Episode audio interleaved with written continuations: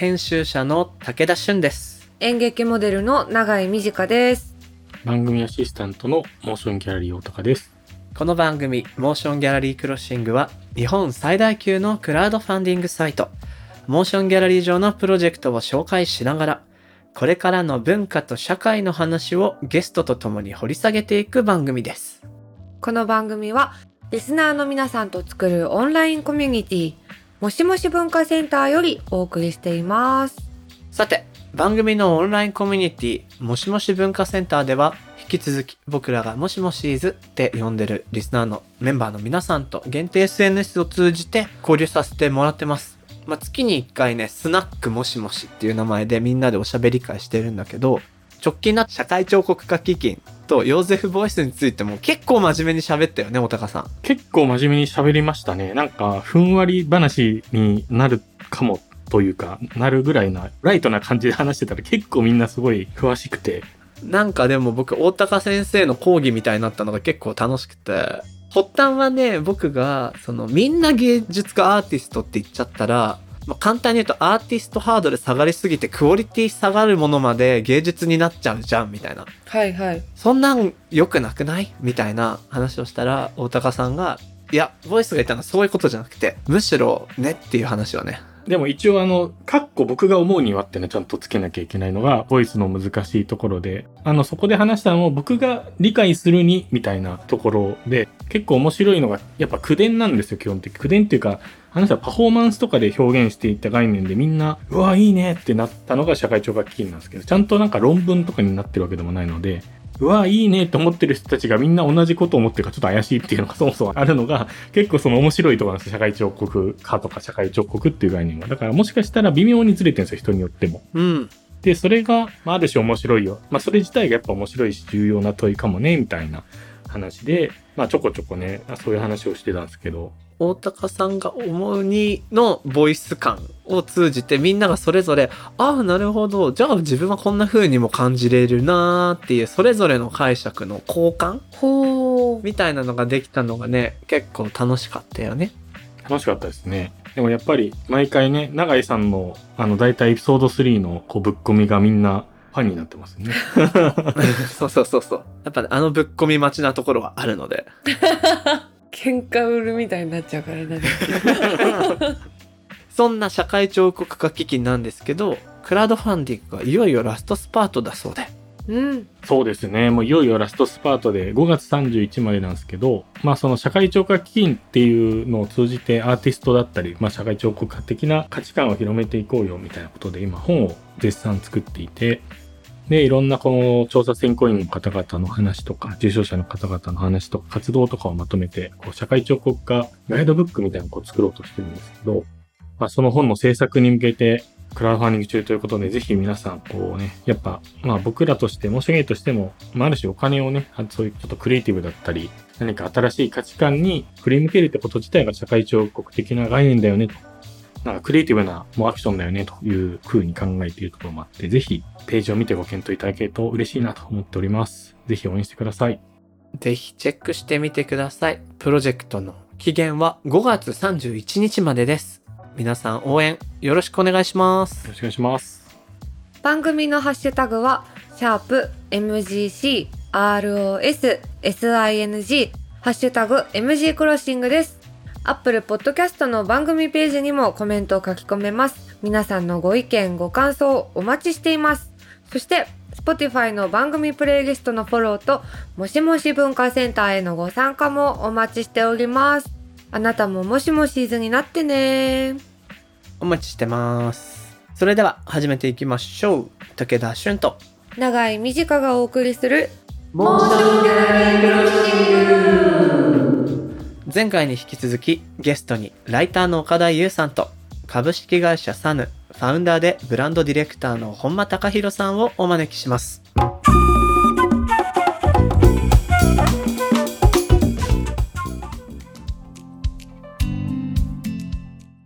モーションギャラリーのクラウドファンディングのプロジェクトで本屋さんを支援するプロジェクトをやった時にそのメンバーの一人に、ふずくえっていう東京初台にお店をやっている阿久津さんって方がいるんですけど、彼はもう読書する空間に特化したお店っていうのをカフェをやっていて、友人なので話した時に、正直怖くなかったと。おしゃべりができなくて、本を読むためだけの飲食店ってリスク高いじゃないって言った時に、彼も似たようなこと言ってて、世界への信頼っていうワードで彼は言ってたんですけど、自分みたいな人間が欲しいなって思うものは、きっと誰かがも欲しいはずだと。うん。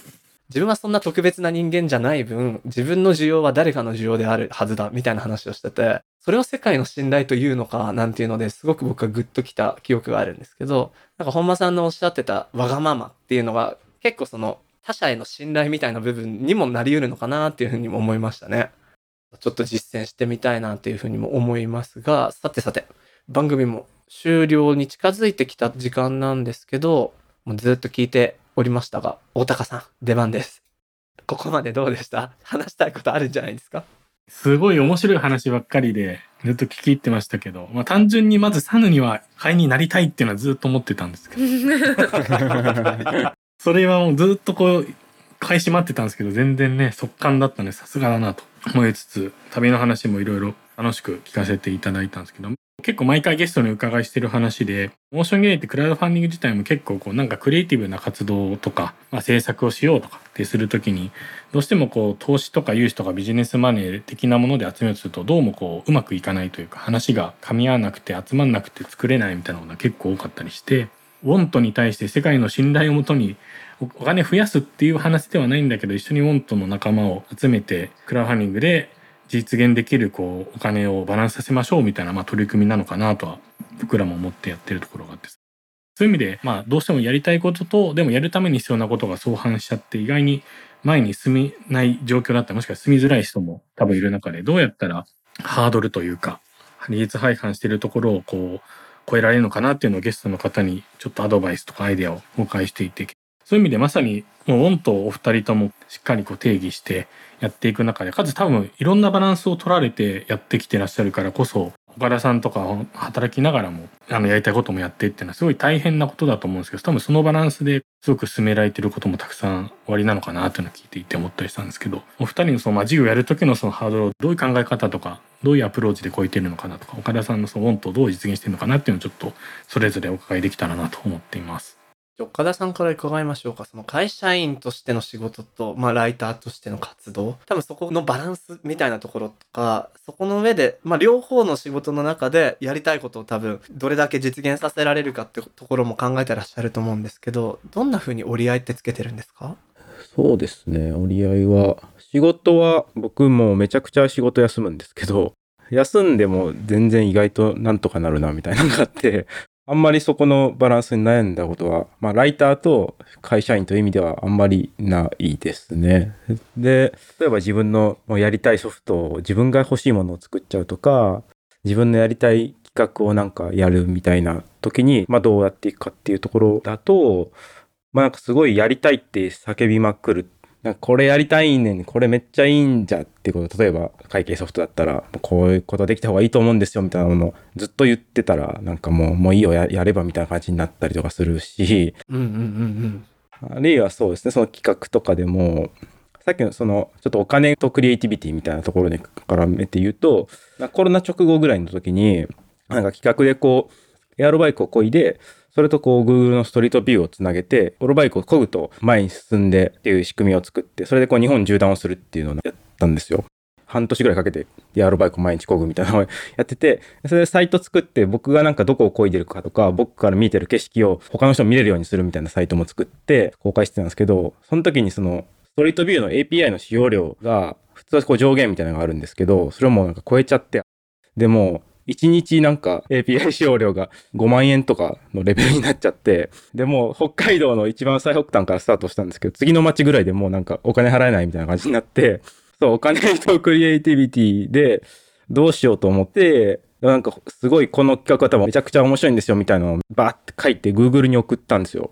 そしたらなんか Google から次の日にメール返ってきて、あ、じゃあ君には API 無料で使っていいですよみたいなすごい。へ許可みたいなのが降りて、そう、まあ、Google がすごいって話ではあるんですけど、言ってみるもんだな、みたいな、その、こんだけやりたくて面白いと思ってるんだったら、ダメ元で言ってみたんですけど、結構意外と通ったんで、なんかそういうふうにこう、まずはその、なんでやりたいのかとか、やるべきだっていうのを、なんかコミュニケーション取ることを諦めるんじゃなくて、なんか対話してみるとか言ってみると、意外となんかそれに共感してくれたりとか、なんか方法が見つかるのかってとこがあって、へえ。まあ一人でやりたいと思ってるのを思うだけじゃなくて、まあどんどんめっちゃ言うっていうのはなんか大事かなと思います。すごいですね。Google とか動かなそうですもんね。そういう外資系の企業とかは本当に。でもおそらく Google も何もまだ動いてないものでこういうことやるんで API 制限解除してくださいだとひょっとしたら動かなかったかもしれなくてもう動き出している始まっているものがあって思いがあってってなると確かにここは応援した方が自社としてもいいんじゃないかっていう気にもなる気がしててもう漕いでたから良かったのかもしれませんね。確かに、次の街まではとりあえず自腹で行ってたから、体使ってますからね 本当に。臆せずやるやりたいことを言う意外とさっきのその世界の信頼みたいな話があったんですけど、まあ誰かは言ったら分かってくれるんだろうなっていう、でも言わないと分かってもらえないなっていうなんかとこはありましたね。めちゃくちゃテーマに即したいい話していただいた。本当ですね。なるほど、なるほど。本間さんはいかがです？何か相反するもの、どう折り合いをつけるか。これ70点が好きで、70点でいいってずっと思いながらやってきてるんですけど、はちょうど会社作るタイミングで先輩の経営者に言われたことなんですけど、自分ができない30点のところとか、まあ、チームができない30点に目を向けると、いつの間にか70点のところがおろそかになるって言われて、できるのが70あって、できないのが30あったら、もうそんぐらいが一番いいバランスで、できないことにフォーカスすると、いいところも全部死んじゃうから、もう70で突っ走れって言われたんですよね。はい、はい、はい。今でも、まあ、自分が作るものもそうだし、チームのパフォーマンスみたいなものもそうだし、プロダクトの完成度も70点がちょうどいいと思ってやってます。構想の段階では100をまず考えるわけですよね。こんな風になったらいいなを。ただ走り出してみるとどうしても、まあ、100にはならない時に70で続けられるような仕組みを立てていく。それでも進み続けるっていうのがいいですよね。じゃないと止まっちゃうんで、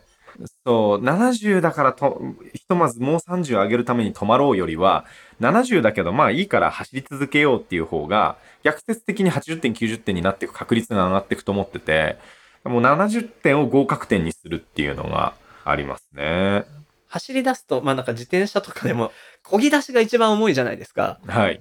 だから、回ってればちょっとエネルギー足したり、漕ぐスピード速めたりはできるものの、一回止まると最初の一漕ぎ本当にしんどいな、みたいなの、自転車も僕乗るので思うんですけど、ちょっとなんかそういう発想ですよね、きっと。そうですね。もう、うん、大体 OK ならもう OK で進み続けるっていうのがいいですよね。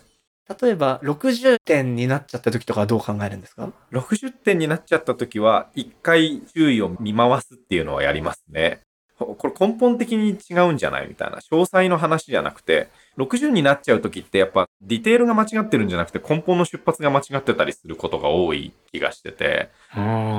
要は種が良ければ70点以上取れることの方が多くて、方向性最初に間違っちゃうと、例えば本当に作りたいものじゃなくて、なんとなく自分がモテたかったとか、ちょっと目的が曲がる場合があって、曲がるとね、70点いかなかったりするんで、そういう時は、そもそも何だったっけ俺らのやりたいことってっていう風に戻る場合が多いですね。ウォント自体がずれてたとか、精度が低かったとか。一応間違ってたと走る。道を間違ったというより走り出す方向を間違ったって感じですよね。そうか、そうか。向きが違ったんですね。大体北に行ってれば、あの、軌道修正できるんですけど、東に走り出しちゃったみたいな。あ、でもそもそも行きたかったのって北だったよな、みたいな。なるほどなおたかさんどう？いや、勉強にめっちゃなりますね。確かに方向間違って努力しても、さらにあさっていっちゃいますもんね、全然。でもなんかほとんどの人ってそっちじゃなくて、ちゃんと北向かってんのに、北北西になったことに、こう、不安になって歩みを止めるってことの方が実は多いと思ってて、なるほど、なるほど。北北西だったらいいんですよね。大体北に行ってるから。確かに。だから道をちょっと間違ってても別にそのどの道でももう方向が合ってればいいじゃんって話ですよね。最初旅行の話にもね、ある意味つながるかもしれないですけど、予定を細かく決めなくても、行く方向と終わる日と、みたいなのが決まってれば旅は進められるっていう。そうですよね。岡田さんがね、Google からこう、あの、そう、も無料でしたもう動いてるからかもしれないですもんね。やっぱりね、動いて、止めちゃならないみたいな Google 側の人もしかして同じように 思ったのかもしれないですね。最初から目指してやってたら、多分 Google の API 使用量のことを先に調べて、あ、これ払えないからやめとこうって多分なってたんですけど、それ、よくも調べもせずやってたから、まあ、結果的には良かったっていうのが多分あったりして、あんま確かに考えすぎないみたいなのがなんかまあ、あるいは100狙うんだったら Google に提案書作りに行ってたかもしれないですよね。やっぱ Want が非常に大事。そして Want ベースで走り始めて、70点だったらそのまま走っとけと。60になったらちょっと周り見て、ルートおかしくない？最初の向きずれてない？みたいなことを考えていくと。お二人の話を重ねるとなんかそんな話になりますね。ああ、いい話。ちょっと自分に置き換えて考えてみたいなっていうふうに思いました。やった仕事で、こう、100点を目指すのか、70点を目指すのか、私が決められる状況になったことがあったんですよ。で、いや、まあやっぱ100目指したいよなって思ったんですけど、なんかすっごい嫌な予感がしたから、70だけど友達と一緒にやれる方の道を選んだんですね。そしたら案の定、本当に地獄みたいなトラブルが起きまくって、多分これ100目指して仲良くない人とやってたら、私はもう精神をおかしくしていたな、みたいな。なんか最初からちょっとこう、諦めてるじゃないけど、なんかまあ楽しい方がいいしっていう方に振ってたおかげで、命拾いしたことが去年あって、すごいそのことを思い出しました。まさにそうだね。完璧目指さない方が結果うまく進められるケースっていうことだよね。あの、アクシデントにも対応できると。なんか着せずして旅や移動の比喩がいろんな話に使えるなっていうことも今改めて感じたんですけれども、はい、そろそろ終盤ということで、今後のお二人の活動についても伺っていきたいんですが、まあ、告知と重ねていただいても結構ですし、今後やってみたいな、今年トライしたいなっていうことがあれば伺いたいんですけど、岡田さんからいかがでしょうか？今後はそうですね、なんか、最初の方に出たこう、まあ、近所にもちょっと旅を見つけていくみたいなこともっともっとなんか、まあ、自分が楽しむためにやりたいなと思っていて、やり方の一つとして観察っていうのがあるのかなって思ってまして、っていうのはその同じものでもなんかずっと見てたらちょっと変化があるみたいなことかなと思ってて、例えばそのうちの近所に整骨院があって骸骨の模型が飾ってあるんですけど、めっちゃたまに服着てるんですよ、骸骨の模型が。なんかハロウィンの時ハロウィンの服着たりとか、なんかクリスマスのサンタの服着たりとか、なんかそれもこう、ずっと見てて、今日はこの服着てるかなと思って行ったら違う服着てたとか、あれこの服前も着てたなとか、一回通っただけだと、あ、骸骨あるなでだけで終わるんですけど、なんかずっと見てると、なんかその法則性が気になったりだとか、なんか次どんな服着てるのかとか、なんかこう前を取るのが楽しくなるみたいなのがあって、うんうんうん。なんかそんな感じで、こう、物理的な移動がない代わりに、時間軸の移動をするというか、同じものをずっと定点観測してると変化が見つかるんで、変化ってやっぱ楽しいから、そうやってこう、一見変化ないところにどんどん変化をなんかこう見つけていけるとなんかすごいいいなっていうのが最近のテーマとして生きてます。で、告知もちょっと重ねてさせてもらうと、最近出した本で10年間飲みかけの午後の紅茶に別れを告げたいという本を出したんですけど、それもなんか観察がテーマになってて、非常に気になるタイトル。午後の紅茶ありましたね。あの、キリンの午後の紅茶がすごい好きなんですけど、飲みかけたままずっと放置してたペットボトルがあって、それはもう全然捨てられなくて、捨てられないうちにこう愛着が湧いてきて、家でこう、まあ、なんだろう、ずっと置いてって、それが10年ぐらいずっと持ってるんですけど、すごい。マジっすか？まあ、ゴミっちゃゴミなんですけど、でもまあ、ゴミもなんかこう10年持ってたら愛着が湧いて、なんか今日どんな表情してるかな、みたいなとここう。表情。うんうんなんかたまになんかこう混ざって濁ってたやつが分離して綺麗になったりとかなんかして。あとは携帯電話のこう取扱説明書って昔あったじゃないですか。ドコモのホームページに今までの説明書が全部載ってるサイトがあったんで、で、そこの例文にメールの説明で、こう、ドコモ太郎っていうキャラが出てくるんですね。ドコモ太郎がメール送ったりとか、ドコモ太郎がメール読んだりとかしてるやつがあって、その説明書1ページだけ見ると、まあそれだけなんですけど、そのドコモシリーズの説明書を全部読んでいったら、なんかドコモ太郎がどんな生活してるかわかるんじゃないかと思って、で、なんか1日1冊みたいなの決めて、500冊ぐらい読んだんですよ、その説明書を。すごい。そしたら結構ドコモ太郎がなんか、どんどん家族作っていったりだとか、なんか犬飼い始めたりとか、成長していってんなドコモ太郎みたいなのが見えてきて、それも説明書ってなんか一見すごくつまらない、誰も読まないんですけど、なんかこういっぱい読むと面白いみたいなのがあったりして、まあそういうちょっとこう一見つまらないゴミとか、つまらない景色とかにもなんかこう観察っていうものを視点を入れてみることで、なんか面白く過ごせるんじゃないかっていう、まあ本なんですけど、なんかそういう具合にしてこう、海外とかはまあもう当分いけいけないなとは思ってるんですけど、まあ近所とか家の中とかそういうところで楽しく過ごせたらなっていうのは最近のやりたいことです。面白いなぁいやー、面白いですし、僕、てっきり著書のタイトルから、捨てられないものを手放すためみたいな、そういう話かと思いきや、実際の話だったんですね、午後の紅茶はね。いやー、ありがとうございます。超気になりましたので、ぜひ皆さん、チェックいただければと思います。本間さんも何か今年の野望や告知も重ねていただいて結構ですが。サヌでキャビン作ってるじゃないですか。で、キャビンって建物じゃなくて僕らプロダクトだっていう言い方をしていて、iPhone が1、2、3ってちょっとずつ進化していくように、まあ建物も少しずつ進化していくんだけど、基本的なデザインはどこも一緒なんですね。うーん。で、それ使っててこの間ふと発見したことというか思ったのが、室内の空間が全部一緒なのに、ドア開けると全部違う空間につながってるわけですよ。要は、山中湖でキャビンのドアを開けると山中湖だし、八ヶ岳でドア開けると八ヶ岳だし、あ、これ、どこでもドアみたいだなと思って、うん、うん、うん。で、その感覚がすごい面白くて、行ったことのない自然の中に初めてキャビンに滞在する時も、帰ってきたような安心感があって、ああ、そうかそうか。同じだから。基本的には。で、どのぐらい同じかっていうと、置いてある器も、その場所も、調味料も、冷蔵庫も全部一緒なんで、本当に自分家みたいに買えるんですね。ってことは、これ、広げていくたんびに、どこでもドアで行ける場所がこう増えるような感覚だなと思ってて、それが将来的には、例えば、極端に言えばもうアラスカに出れるとか、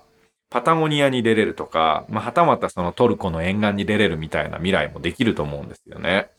だから、僕らがやりたいことというか、まあ、スラッシュ自分がやりたいことで言うと、体がめちゃくちゃ健康に動くうちに、なんか動きの喜びというか、体を動かす喜びを感じられるうちに、なるべくたくさんの美しい自然に触れたいっていうのがあって、で、そのためにキャビンをいろんなところに置いていく。でも、初めて行く自然ってやっぱ怖いから、その怖さを中和するために、室内空間がいつも自分家と一緒であるっていうのがサムだなぁなんて思って。素敵だな面白い。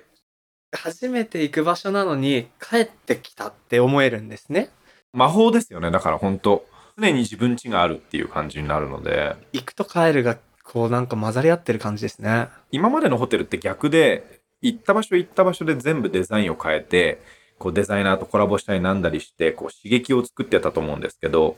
むしろ外界に刺激があると仮定すれば、中はね、安心だけでいいよねっていう。はあ。なので、そんな世界を作ってって、いろんな山とか海とか遊び続けたいな、なんていうのが僕の思いでもあるし、それがサヌでもありますよ、というとこですね。ますますサヌーに入会したくなりますね。2300。でもそれだけ待ってれば、待って呼ばれる頃にはなんか支払えるような人間になれてそうだから、今から待ってた方がいいのかもって思いました。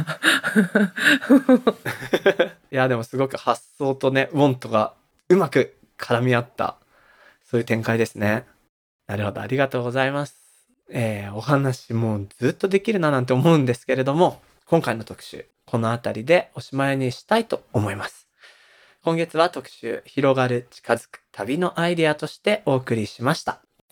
お二人の詳しい今後の活動は、ホームページや SNS 等ぜひチェックしてみてください。それでは、岡田優さん、本間隆弘さん、どうも。ありがとうございました。ありがとうございましたありがとうございました。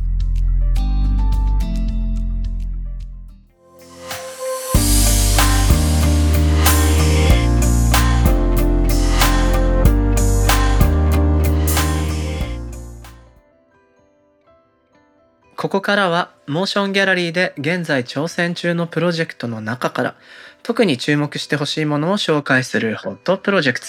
大高さん今日はどんなものが届いてますか？はい。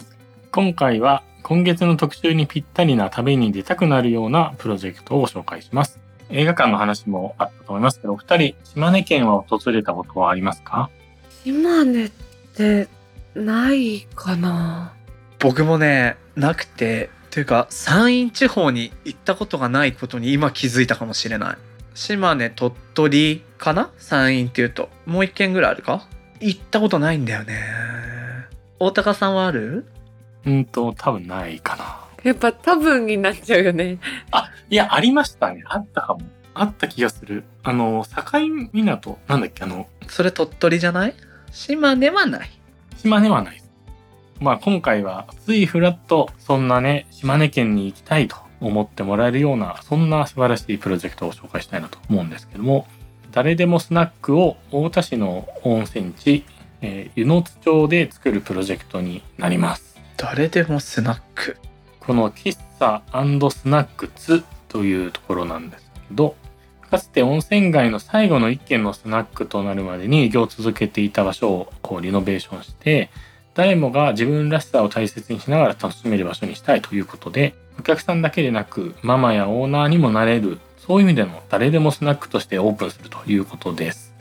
そしてなんとこのスナック奥にサウナが併設されるということで、あ、いいですね、これね。すごい。実はこのサウナを作る時にも商業でクラウドファンディングを実施していただいていて今回さらにこの場所の活動を拡充していこうというようなプロジェクトでなんかこうねあるシムシティとかじゃないけどどんどんこうみんなで新しく次から次へ広がっていくのってちょっといいなって思いますよね。モーションギャラリーをエンジンに街づくりが行われている。すごいな。サウナで整った後にそのままスナックという流れもできるというすごく魅力的な場所になりそうですよこれは整った後飲んじゃったらもうすごいことになりそうね。ねどうなっちゃうんだろうそれって。気持ちよさの極みでしょ。確かにえ、すっごい楽しそう。いいな千秋ママと紀州ママ、プロジェクトオーナーのお二人が、また楽しそうなんだよね。そして、情報テキストだけ見ると、温泉街最後の一軒に残ってたスナック、さぞ年季が入ってボロいんじゃないかなと思ったら、いい年季の入り方がしてるカウンターとか棚をそのまま残してリノベしてらっしゃる。かわいいよね。めっちゃ雰囲気いいじゃんね。トイレの壁紙真っ赤とかもいいね。いい、いい。ああ、これ思ったの。その、スナック、もう親しく行けてないんですけど、行きつけが一軒あって、よく通ってた時にね、カウンターの向こう側からはどう見えるかなって僕すごい気になってたのよ。お客さんで行った時に。たらある時僕が行ってたスナックのおばあちゃんママが飲み始めちゃって、明け方近く。しゅんちゃんやっといてみたいになって入らせてもらった貴重な経験があるんですけど、おー、いいね。むっちゃ楽しいのよ。あ、そうなんだ。お酒作って出して、えだ、だ誰々さんそれは？とか話しながら、あっちで呼ばれたこっち行って、はいって、あ、ここ二人ちょっと話したらいいんじゃない？みたいなことをやるみたいな。すごい楽しくて、はいはいはい。ママになって見れるっていうのは、とっても楽しい経験な気がするんだよね。池田さんしかもすごい向いてそう。すごい疲れちゃったんだけど、すごい楽しかった。ちょっとね、エンジンかけすぎたんだろうね。そう、ちょっともう、二人隣り合わせで喋っちゃいなよとか言ってね。そんなこともやれちゃうと。えーそんなですね、素敵な場所を作ってくれている合同会社里山インストールの布施千秋さんと入江紀州さんからリスナーの皆さんに向けてメッセージが届いているのでご紹介します。ママのお二人ですね。私たちが拠点としている湯の津町は高齢者が多く人口減少も進んでいます。歴史ある街並み、昔から続く地場産業のものづくり技術や伝統芸能、これらを先に残していくためには、やはり人に足を運んでもらい、人と人とのつながりを作ることが必要だと思い、いろんな人がお客さんとしてもオーナーとしても関われるようなスナックを開こうと決めました。あえてこの町でプロジェクトを立ち上げたのは地方の課題先進地域で今起きていることは将来東京や日本全体で起こり得ることだと思ったからです。地方にこそ日本の未来を切り開くヒントがある。その信念のもと頑張りたいと思っています。とのことで。めっちゃ素敵。すごいなんかかっこいいな。しかもさこの千秋ママ紀州ママそれぞれお二人とも I ターン U ターンでこの町にいらしたってことで。ねえ。そういう人たちがこういうことを立ち上げるとなんかまた新しいうねりみたいなのがきっと生まれてきそうだしなんか行ってみたくなる。島根ね実はずっと行ってみたくて出雲大社とかもあるしさ。そうだよね。してみたいな本当なんか行った折にはおとこういう場所をね知ってると目的にもなるし訪れたくもなるよね。応援したいなって思います。布施さん入江さんどうもありがとうございました。このプロジェクトはモーションギャラリーで5月31日まで。ぜひチェックしてみてください。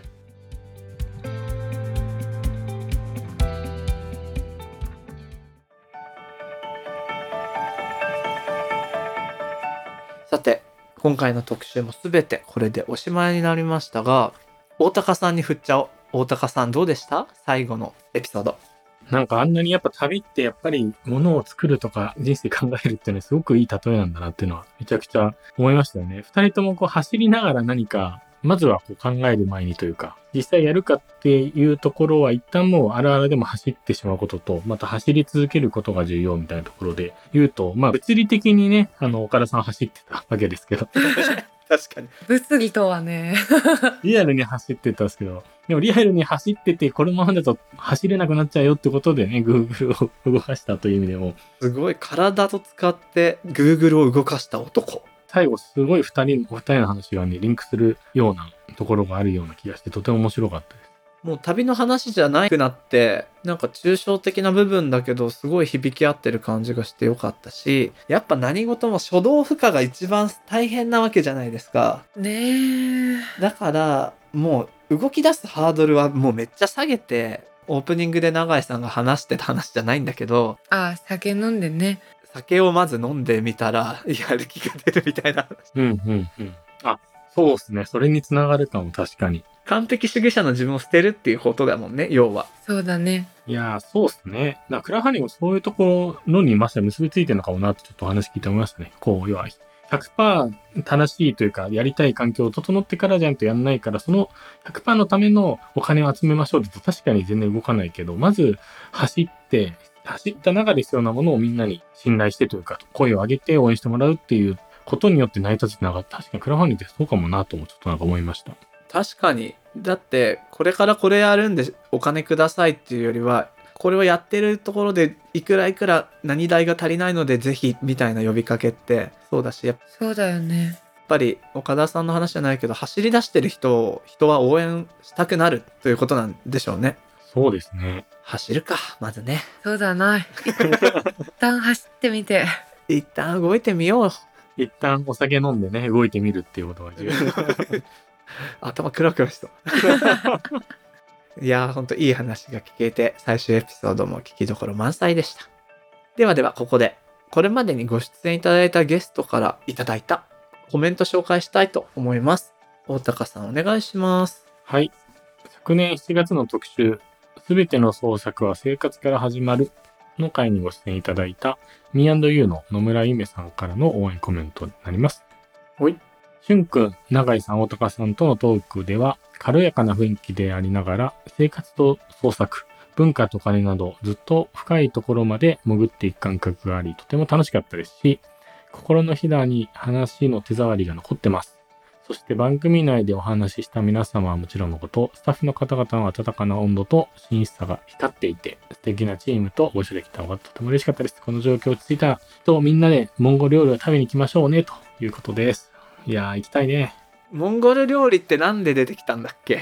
忘れちゃったよ。なんかがなんか出たんだよね。うちの近所にあんのよ。そうだよね。多分あそこの話をしたんじゃないかな。そうそうあそこの話をしたんだよねいやでもさこのコメントで僕嬉しいなと思ったのがこのチームみんなを褒めてくれてるところ嬉しかったな。そうだね本当に。リスナーの皆さんには見えてないところで制作に携わってくれてるチームがいるわけですよこの番組もね。うんそこのチームワークでできているものなのでそこを見てくれてるのはさすがゆめちゃん嬉しいな。うん素敵なあとはしゅんくんって書いてくれてるのを大高さんが読むことによって大高さんにしゅんくんと呼ばれるという体験をして今僕はちょっと不思議な感触になっていますすごい新鮮いやーでもほんとねこの落ち着いたらどこどこ行きましょうが早くもう順番に消化される世界を望みますね。本当です。溜まる一方ですからね、こんなもん。言うたびに思うもん落ち着きってなんだろうってね、つい言ってしまうんだけれども、いや実現させましょ野村ゆめさん、応援コメントありがとうございました。